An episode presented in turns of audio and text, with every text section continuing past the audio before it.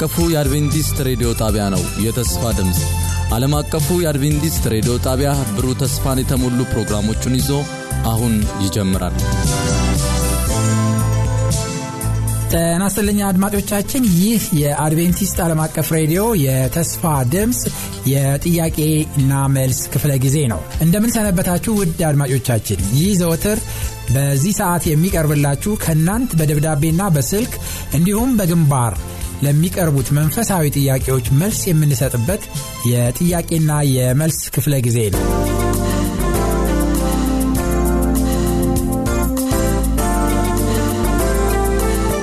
ዛሬም እንደተለመደው ከእናንተ የደረሱንን መንፈሳዊ ጥያቄዎች መልስ ይዘን ቀርበናል።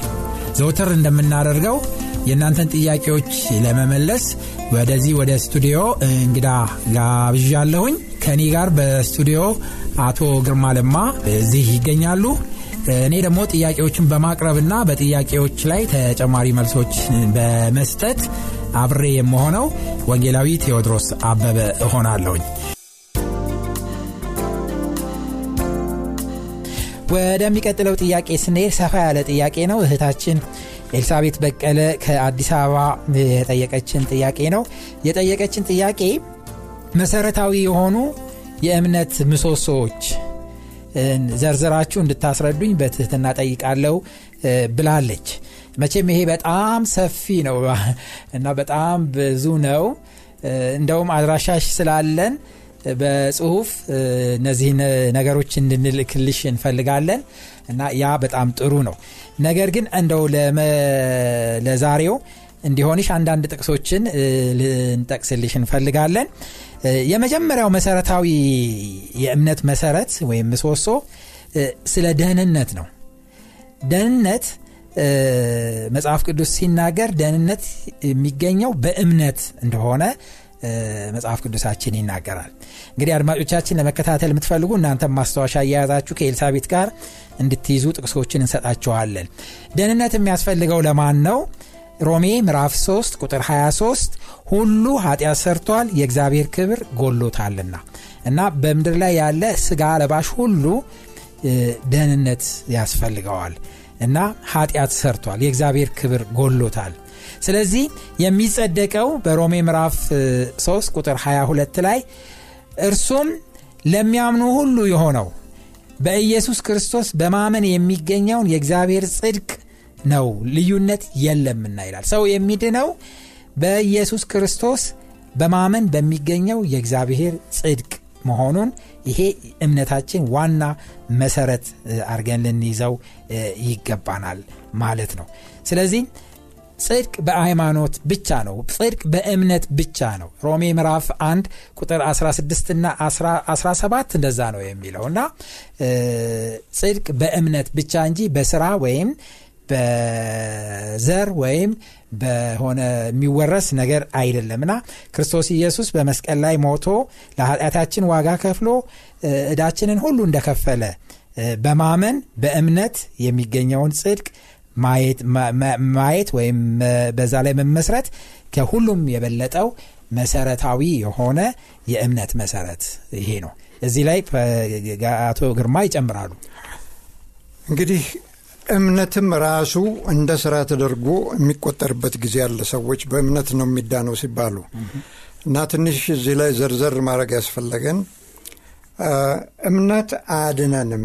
የሚያድነን የኢየሱስ ጸጋ ራሱን መስዋዕት አድርጎ ባቀረበበት ጊዜ ለእሱ ስልጣን ተሰጥቶታል። ኃጢአትን ሁሉ ለመሰረዝ እና ያ ኃጢአት በሰራን ጊዜ ጸሎት ጸልየን የሚሰረዝ እንደገና ኃጢአት ስንሰራ ደግሞ የሚቆጠር አይደለም። ሰው የሚሞተው በአንድ ኃጢአት ብቻ ነው። ልክ ከባድ ኃይለኛ ጥይት ግንባር ላይ ቢተኮስ ሰው ላይ ጭንቅላቱ እንደሚበታትነው እንደዛ ነው። ኃጢአትም አንድ ኃጢአት ነው የሚገድለን። ያንን ኃጢአት ኢየሱስ ለእያንዳንዱ ሰው ከፍሎበታል። የእሱ ሕይወት ያልተፈጠረ ሕይወት፣ መለኮታዊ ሕይወት፣ ዘላለማዊ ሕይወት ነው። ያንን በእምነት እንቀበላለን። ከዛ በኋላ ፍርሃት የለንም።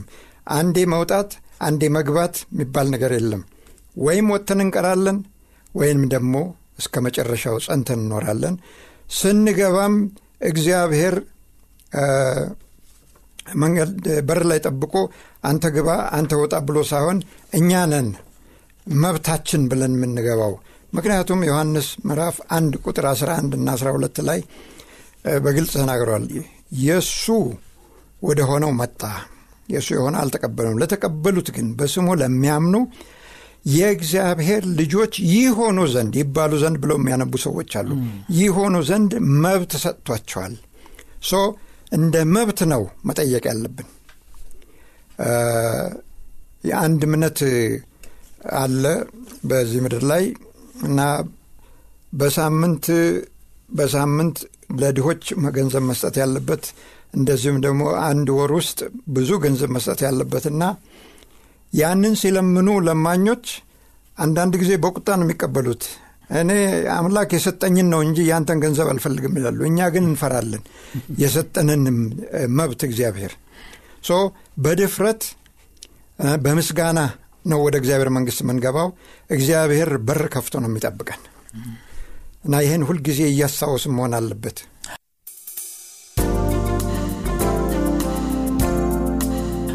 ይሄ በጣም ግሩም ድንቅ ነው እና እንግዲህ ሰዎች በዚህ አይነት የክርስቶስ ኢየሱስን እምነት የማዳኑን ኃይል ጸጋውን አምነው ከተቀበሉ በኋላ ያንን የሚገልጹበት መንገድ አለ።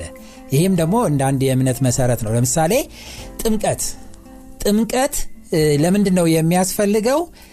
በጌታ በኢየሱስ ክርስቶስ ማመናችንን በሰው ፊት፣ በመላእክት ፊት እንደገና በሰይጣናትም ጨምሮ ፊት መመስከሪያ ነው እና ጥምቀቱ ደግሞ የሚደረገው በመርጨት ወይም በላይ ላይ በማፍሰስ ሳይሆን በሮሜ ምዕራፍ 6 ላይ እንደምንመለከተው እና በቆላሲያስ ምዕራፍ 2 ላይ እንደምንመለከተው እንደገና ክርስቶስ ኢየሱስ በማቴዎስ ወንጌል ምዕራፍ 3 ላይ ከዮሐንስ ሄዶ በዮርዳኖስ ወንዝ እንደተጠመቀው በሐዋርያ ሥራ ምዕራፍ 8 ላይ ኢትዮጵያዊ ጃንደረባ ፊልጶስ ካስተማረው በኋላ ውሃ ጋር ሲደርሱ አሁን እንዳልጠመቅ የሚከለክለኝ ማን ነው ብሎ በጠየቀው ጊዜ በእውነት ከልብህ በክርስቶስ ኢየሱስ ካመንክ አሁን ተፈቅዶልሃል አለው። ክርስቶስ ኢየሱስ ያው የእግዚአብሔር ልጅ መሆኑን አምኛለሁ ሲል ሰረገላውን አስቆሙት፣ ወደ ውሃም ወረዱ። ከዛ በኋላ አጠመቀው ይላል እና ብዙ ውሃ ያስፈልጋል እና ጥምቀቱ የሚደረገው ደግሞ ልክ ቆላሲያስ ምዕራፍ ሁለት ላይ እንደሚናገረው በጥልቀት ነው። በጥልቀት መቀበር አለው። ከዛ መነሳት ሮሜ ምዕራፍ ስድስት እንደሚለው ለኃጢአት መሞትን እና መቀበርን ከዛ በኋላ ክርስቶስ ኢየሱስ እንደተነሳ መነሳትን ከውሃ ውስጥ መውጣትን ያሳያል። ስለዚህ ባፕቲዞን የሚለው ራሱ የግሪክ ቃል መንከር ወይም ደግሞ ማጥለም የሚል ትርጓሜ አለው። ስለዚህ በማፍሰስ ወይም በመርጨት አይደለም። ሌላው ከዚሁ ጋር በመሰረቱን ለማጽናት ያህል ስንመለከት በማርቆስ ምዕራፍ 16 16 ያመነ የተጠመቀ ይድናል፣ ያላመነ ግን ይፈረድበታል ይላል። እና አንድ ሰው ለማመን ማስተዋል አለበት። እና ህፃናት በምንም አይነት ሊያስተውሉ አይችሉም። እና ብዙ ጊዜ እንግዲህ ሪፎርመሮች ተነስተው ሳያስተካክሉት በፊት በመጀመሪያው ካቶሊካዊ እምነት በነበረበት ጊዜ ህፃናትን ማጥመቅ የተለመደ ነበረ። እና አሁንም የሚደረግ አለ። ወንድ ልጅ በአርባ ቀኑ ሴት ልጅ በሰማንያ ቀን ይጠመቃሉ። እነዚህ ልጆች የሚደረግባቸውን ጨርሰው አያውቁም እና ሲጠመቁ ሳለ ውሃ ሲያፈሱባቸው የሚደረገው ማጠብ ይሁን ማጥመቅ ይሁን የሚያውቁት ነገር የለም። እምነት ማለት የምናረጋቸው የእምነት ተግባሮች በሙሉ ካለ እምነት ዋጋ የላቸውም እና ማመን ያስፈልጋል። ማመን ደግሞ እምነት ከመስማት ነው፣ መስማትም ከእግዚአብሔር ቃል ነው ይላል እና የእግዚአብሔርን ቃል አውቆ ሰው ካላመነ በስተቀረ የሚያደርገው ሃይማኖታዊ ስርዓት ሁሉ ያለ እምነት የሆነ ተቀባይነት የለውም። ስለዚህ ህፃናት እድሜያቸው ደርሶ ማስተዋል ሲችሉ ነው እንጂ ልናጠምቃቸው የሚገባ በህፃንነታቸው ልናጠምቃቸው ትርጉም የሌለው ይሆናልና ብዙ ሰዎች የሚጨነቁት ግን ያሽርማ ይሄ ህፃን ከሞተስ ሳይጠመቅ የእግዚአብሔር ሊያስገባው አይችልም የሚል ጭንቀት አለባቸው። እና ይሄ መጽሐፍ ቅዱስ ላይ አንድ ቦታ ሳይሆን ብዙ ቦታ ላይ ኢየሱስ ክርስቶስ ተናግሯል። ህፃን ወደፊታቸው አመጣ አቆመውም። እንደዚህ ህፃን ካልሆናችሁ ካልተለወጣችሁ መንግስተ ሰማያት ልትገቡ አትችሉም። እንደ ህፃኑ ካልሆናችሁ ህፃናትን ተዋቸው ወደ እኔ ይምጡ አትከልክሏቸው። መንግስተ ሰማያት እንደ እነርሱ ላለች ናትና ባቀረቡለት ጊዜ አጠመቃቸው እንዲ እጁን ጭኖ ባረካቸው ነው የሚለው እና ህፃንን በሚሄድበት መንገድ ምራው ባደገ ጊዜ ከዛ ፈቀቅ አይልም። እጃችንን ጭነን እንድንጸልይባቸው እንድናስተምራቸውና ካደጉ በኋላ በዛው መንገድ እምነታቸውን ተምረው እንዲገልጹ እንዲጠመቁ ልናደረግ ይገባል እንጂ ልናጠምቃቸው አልታዘዝንም ማለት ነው። እዚህ ላይ መጽሐፍ ቅዱስ ውስጥ ጥምቀት ምልክት ነው ምሳሌያዊ ድርጊት ነው። ይኸውም ከኢየሱስ ጋር ተሰቅያለሁ። ይዞኝ የሰውን ልጅ በሙሉ እንዳለ ከአዳም ጀምሮ እስከ መጨረሻ በሕይወት የሚኖረው ሰው ኢየሱስ ሲመጣ ያን ይዞ እንደተሰቀለ ሲሞት ሰውን ሁሉ ይዞ እንደሞተ እንደተቀበረ እንደተነሳ ማሳያ ነው።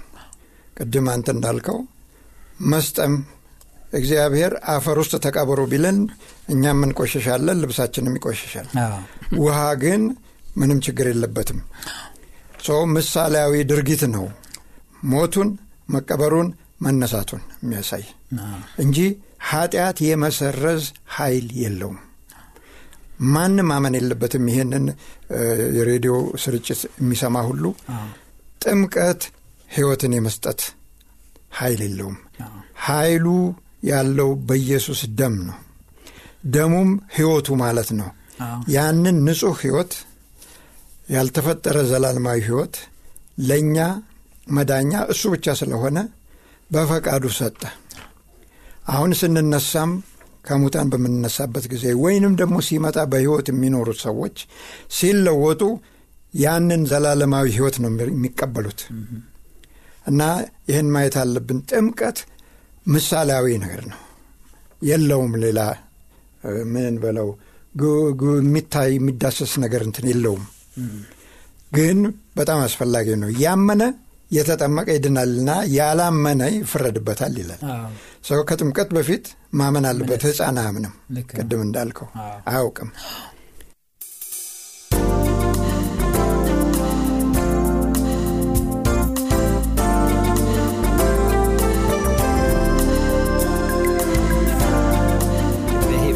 ደስ የሚል ነው። ሌላው መሰረት ልንጥል የሚገባው ወይ መሰረታዊ እምነት አድርገን ልንቀበል የሚገባው የእግዚአብሔርን ጸባይ የእግዚአብሔር ባህሪ። ሰይጣን በዚህ ምድር ላይ እንደው ተሳካለት ከሚባሉት ነገሮች አንዱ የእግዚአብሔርን ባህሪ ጸባዩን ጨርሶ አጥፍቶታል ወይም እግዚአብሔር ጨካኝ በጣም ብንለምነው እንኳን ይቅር ማይል ስለዚህ አማላጅ ልንልክበት እንደሚያስፈልግ እና በቃ ሩህሩ ያልሆነ መጨረሻም ሲቀጣ ወስዶ በእሳት በቃ እድሜ ልክ ሙሉ ያቃጠለ የሚቀጣ አምላክ አድርገው ስለ ፍርድ ከፍተኛ የሆነ መዛባት እንዳለ እንመለከታለን። ስለዚህ የእግዚአብሔር አብ የእግዚአብሔር ወል የእግዚአብሔር መንፈስ ቅዱስ ፍቅርና ጸባይ በጣም በመሰረቱ ልናስተካክለው የሚገባ መሰረታዊ የሆነ እምነት ነው እና እዚህ ላይ ጨምረው። እግዚአብሔር ፈቃር ነው እንላለን ትክክል ነው። ግን ከዛ የሚበልጠውን ብዙ ሰዎች አያነሱትምም ክብደትም አይሰጡትም። እግዚአብሔር ራሱ ፍቅር ነው ማለት ፍቅር የሚታይና የሚዳሰስ ቢሆን እግዚአብሔር ነው። እና መሰረቱም የሁሉ የእግዚአብሔር ፍጥረት የእግዚአብሔር ግንኙነት ከፍጥረታቶች ጋር በፍቅር ላይ እየተመሰረተ ነው። ከመፈጠራችን በፊት መፈጠር እንፈልጋለን ብለን አልጠየቅንም እኛ። እሱ በፍቅሩ ፍቅር ስለሆነ ፈጠረን። ከፈጠረን በኋላ ግን መኖር የምንችለው በፈቃዳችን በምርጫችን ስለሆነ ምርጫ ሰጥቶናል። ለአዳምና ሔዋንም ያንን ፍሬ ሲበሉ ቅጣት አይደለም ከገነት የወጡበት በቃ ሞት ገባ በውስጣቸውና መሞት ጀመሩ ማለት ነው። አዳም 930 ዓመት ኖረ ይላል ግን በኋላ ሞተ። እና ከዛ በኋላ ያሉ ሰዎች እንደ ማቱሳላ 969 ዓመት ኖረ ሞተ። እንደ ያለ ይቀጥላል። ሞት የኃጢአት ቅጣት አይደለም፣ የኃጢአት ውጤት ነው። ይህንን ያልገባን እንደሆነ እንደገና መጽሐፍ ቅዱስ ውስጥ ሄደን ከማጥናት ነው የሚገኘው። ሰውን በነገረን መሆን የለበትም። ለምን ሰይጣን የመንጠቅ መብት ሰጥቶታል፣ እውቀታችን በሰው ትምህርት ላይ ከሆነ ነገር ግን ቀጥታ በመንፈስ ቅዱስ አስተማሪነት ከሆነ ግን አይችልም። አፈር እንደተመለሰበትና እንደተሰወረ ዘር ወፎች ሊያገኙት ያልቻሉት ሰው ቢረግጠውም እንኳን እርጥበት ካገኘ እንደሚበቅል እንደዛ መሆን አለበት እና እግዚአብሔር የሚፈርድብን ወይም ደግሞ ፍርድ የሚመጣብን በጌታ በኢየሱስ ክርስቶስ አናምንም ወይም አንቀበልም የተከፈለውን መስዋዕትነት አንቀበልም ብለን በራሳችን በምንቆርጥበት ጊዜ ነው እንጂ እርሱ እንደሆነ ሁሉን ነገር አዘጋጅቷል፣ ከፍሏል፣ ዋጋውን ሁሉ ሰጥቷል። ስለዚህ ማንም ሰው ቢቀበል ያንን ለማግኘት መብት እንዳለው መጽሐፍ ቅዱስ ይናገራል እና ፍርድን በሚመለከት ፍርድ ብለን ልንፈራው የሚገባ ነገር አለ ወይ? ፍርድስ ከማን ነው የሚመጣው? ፍርድ የሚለው የሚገባን ቋንቋ ስለሆነ የመጀመሪያ elementary ትምህርት ነው። እግዚአብሔርን በጣም አጥብቆ ከመፍራት እና እንደ ገዢ ያውም አመፀኛ ገዢ አድርገን ስናስበው ቆይተን መጽሐፍ ቅዱስን ማጥናት ስንጀምር ነፃነት እንዳለ ስናስተውል ግር እንዳይለን ነው። ዮሐንስ ምዕራፍ 5 ቁጥር 22 ና 27 ላይ አብ በማንም አይፈርድም ይላል። ይህንን ነገር ሰዎች እንዲይዙ ትፈልጋለሁኝ። ዮሐንስ 5 22 ዘሎ ደግሞ 27 ፍርድን ሁሉ ለኢየሱስ ሰጥቷል። ይህን ባነበብኩ ቀን ደስ አለኝ በጣም ኢየሱስ ከሆነ ፈራጁ ሰተት ብዬ መግባት ነው አልኩኝ። 12 ላይ ስንሄድ ደግሞ ራሱ ኢየሱስ እኔ የምፈርድባችሁ እንዳይመስላችሁ የሚፈርድ ቃሌን ሰምቶ የማያደርገው ያ ቃሌ ነው የሚፈርድበት ይላል።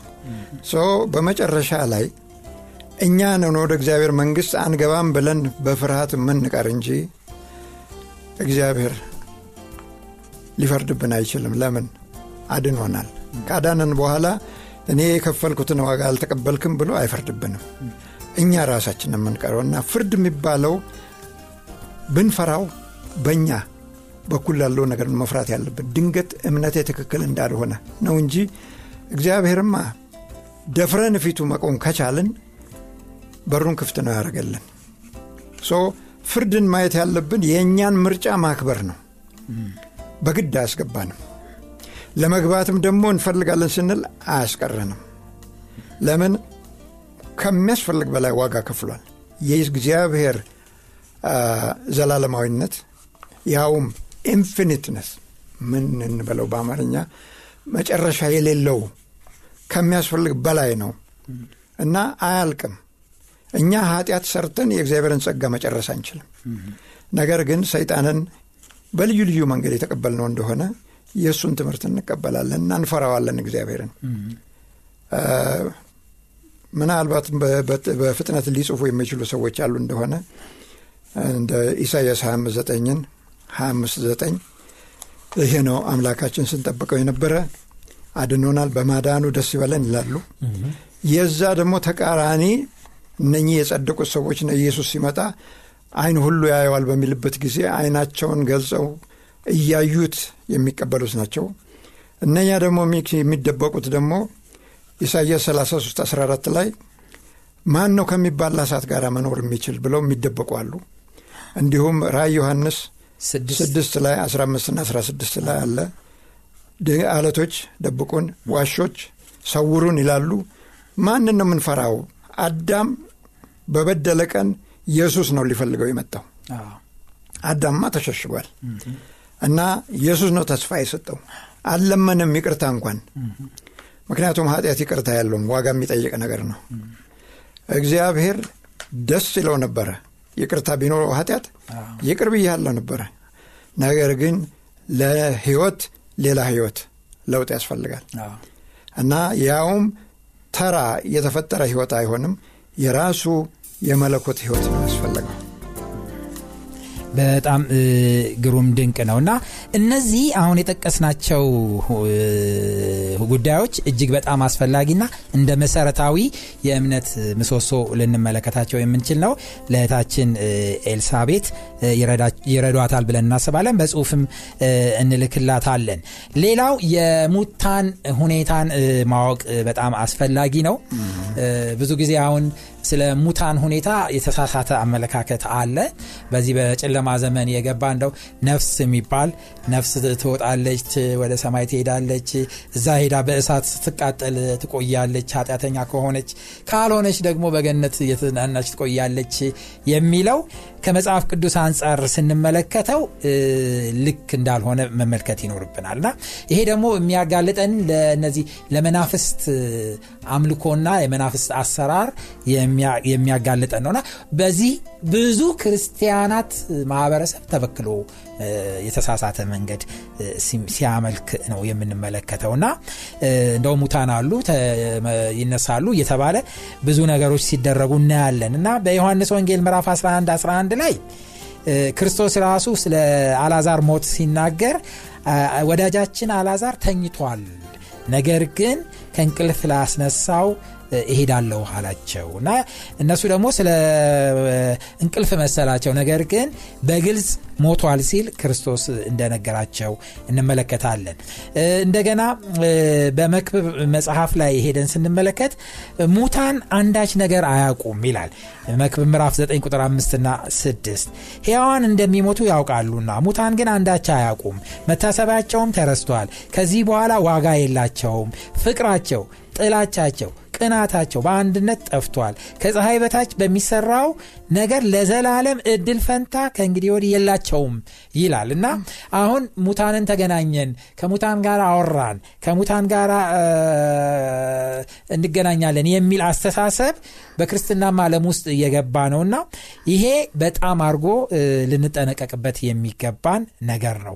መጽሐፍ ቅዱስ በግልጽ እንደሚያስተምር በዮሐንስ ወንጌል ምዕራፍ 5 28 ና 29 በመቃብር ያሉ ሁሉ ድምፁን የሚሰሙበት ሰዓት ይመጣልና መልካም ያደረጉ ለሕይወት ትንሣኤ ክፉም ያደረጉ ለፍርድ ትንሣኤ ይወጣሉ። በዚህ አትደነቁ ብሎ ክርስቶስ ሰዎች ከሞቱ በኋላ ክርስቶስ እስከሚመጣበት ጊዜ ድረስ በመቃብር እንደሚቆዩ ያረጋግጥልናል። በዚህ ላይ የምትጨምረው ነገር? ዘላለማዊነት የእግዚአብሔር ብቻ ነው። እግዚአብሔር ያልነበረበት ጊዜ አልነበረም የማይኖርበትም ጊዜ አይመጣም ወደፊት። ለዘላለም ሕያው ነው። ፍጡራን ግን በኮንዲሽን ከኃጢአት ነፃ ካልሆንን መኖር አንችልም። እግዚአብሔር ራሱ በንጽህና ነው ራሱን የሚጠብቀው ለዘላለም። እና ሐዋርያቶቹም ሲያስተምሩ ነቢያቱም ቢሆን ዘላለማዊነት የእግዚአብሔር ብቻ ነው የግሉ ነው እሱ እማይሞት ኢሟቲ ተብሎ ተጽፏል በድሮ ትርጉም ላይ። እና እኛ ኃጢአት በሰራ ቀን ትሞታለ ተባለ። ያው ማን ምስክር አያስፈልገንም። እና ከሊህና ያህል ዓመት ኖረ ሞተ እኛም ደግሞ እንጠብቃለን። ማንም ሞትን ያመለጠ ሰው የለም። እንደነ ኤልያስን ወጡ በሰረገላ የሚለው እሱም ቢሆን በስጋ ሊወጣ አይችልም ተለውጦ መሆን አለበት። ልክ ኢየሱስ በሚመጣበት ቀን እንደሚመጣው ለውጥ። ሌላም ሄኖክም እንደዛ ወጣ ይላል። እሱም ቢሆን እንደዛ ሆነ ተለውጦ ነው። እኛም ስንነሳ ተለውጠን ነው። ኃጢአተኞች ብቻ ናቸው ሳይለወጡ የሚነሱት። እነሱ ራይ ዮሐንስን ቢከታተሉ አድማጮቻችን ከሰማይ እሳት ወረደች በላቻቸው ይላል አለቃ ቆሙ መኖር። እንትና ሚልኪያስም አራት ላይ መጨረሻው ላይ ቢያዩ ሀጣን በምድር ላይ አመድ ይሆናሉ። በአመዳቸው ላይ ትራመዳላችሁ ይላል። ሰይጣን ራሱ ሕዝቅኤል 28 ላይ 18 ሄድን ብናነብ ከውስጥህ እሳት አወጣሁ በልታህም አለች በምድር ላይ አመድ አድርጌ ያለሁ ለዘላለም አትገኝም ይላል። እና ራሱ ሰይጣን እንደዚህ የተባለ ሰይጣን ነው የሚያቃጥላቸው በሹካ እየወጋ። እንዳውም ጥሩ እየቀባቡ ሌላ ብዙ ነገር አለ። ተቃጠልኩ ሲሉ ቀዝቃዛ ውሃ ውስጥ በረደኝ ሲሉ እሳት ውስጥ። ይሄማ ከእናት ይሻላል ላለ አንዱ ሰውዬ ሲቀልድ። እና ይሄ ቀልድ ነገር አይደለም። እኛ ሟች እና ዘላለማዊነት የተሰጠን በንጽህና በጽድቅ ጽድቅን ወደን ኃጢአትን ተጸይፈን መኖር አለብን። ያ በኢየሱስ ሞት ለእኛ ሰኪር ሆኖልናል። ናውም አንድ ዘጠኝ ላይ መከራ ወይንም ሞት ለዘላለም አይነሳም በቃ እና ይህ ወንድሜ እንዳልከው ለመናፍስት ሲመጡ የምንቀበላቸው አሉ ተብሎ ያምንን እንደሆን ነው። ያንን እምነት እግዚአብሔር አይከለክልልንም፣ ነግሮናል። በመጽሐፍ ቅዱስ በቂ ቦታ አለ። እንዳውም የእኛ ሞትና የእንስሳ ሞት አንድ ነው ነው የሚለው። መክብብ ላይ። አዎ መክብብ ሶስት ላይ ብናይ ከ18 ተነስቶ በደንበኛው ተገልጦ እናገኘዋለን። እንደው በጣም አድርጌ ልገልጸው የፈለኩት በሕዝቅኤል ምዕራፍ 28 ቁጥር 18 ያለው ነው ነው። ሕዝቅኤል ምዕራፍ 28 18 ስለ ሰይጣን ነው የሚናገረው። እና እሳትን ከውስጥህ አወጣለሁ በሚያዩ ሁሉ ፊት በምድር ላይ አመድ አደርግሃለሁ። ሁለተኛም አትገኝም ነው የሚለውና ሰይጣንም ራሱ እሳት ከውስጡ ወጥቶ ይበላውና አመድ ይሆናል። ሁለተኛም አይገኝም ነው የሚለው መጽሐፍ ቅዱስ እና እሱ የኃጢአት ሁሉ ጸንሳሹና ፈላስፋው እንደዚህ ሆኖ መጨረሻው ይሆናል። ኃጢአተኞችስ? ኃጢአተኞችም በማቴዎስ ወንጌል ምዕራፍ 25 ላይ ቁጥር 41 ላይ ሄደን ስንመለከት ለሰይጣንና ለመላእክቱ ወደ ተዘጋጀው እሳት ሂዱ ይባላሉ። ስለዚህ የሰይጣንና ለመላእክቱ የተዘጋጀው እሳት ደግሞ አመድ የሚያደረግ ነውና እነሱም ቢሆኑ ለዘላለም ይጠፋሉ። ስለዚህ ይሄ ምርጫችን ነው። ለዘላለም መኖር ከፈለግን ዛሬ ክርስቶስን አምነን የግል አዳኝ አድርገን ተቀብለን እሱ ሲመጣ እሱ ጋራ ከሚሆኑት ለዘላለም ከሚኖሩት መሆን። አይ አንፈልግም አንኖርም ብለን ከወሰን ደግሞ እግዚአብሔር በግድ አያኖረንም። ወደ ጥፋት ወደ አለመኖር እንደሚለውጠን ይሄ በደንብ አድርጎ የተጻፈ ስለሆነ ይህንን መገንዘብ ይኖርብናል።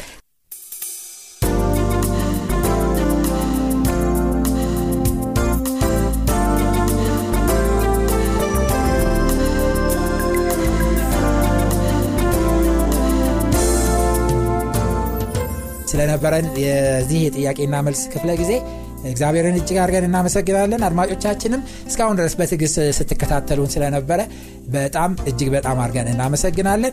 አሁንም ጥያቄዎች አስተያየቶችና በፕሮግራማችን ላይ የምትሰጡን ምክሮች ካሉ በመልክ ሳጥን ቁጥራችን 145 ብትጽፉልን ወይም ደግሞ በስልክ ቁጥራችን 0115 51 1199 ብትደውሉልን በቀጥታ የስልክ መስመራችን 0978 78 95 12 ላይ ደግሞ ብትደውሉልን አስተያየታችሁን ተቀብለን እናስተናግዳችሁ ዝግጁ ነን።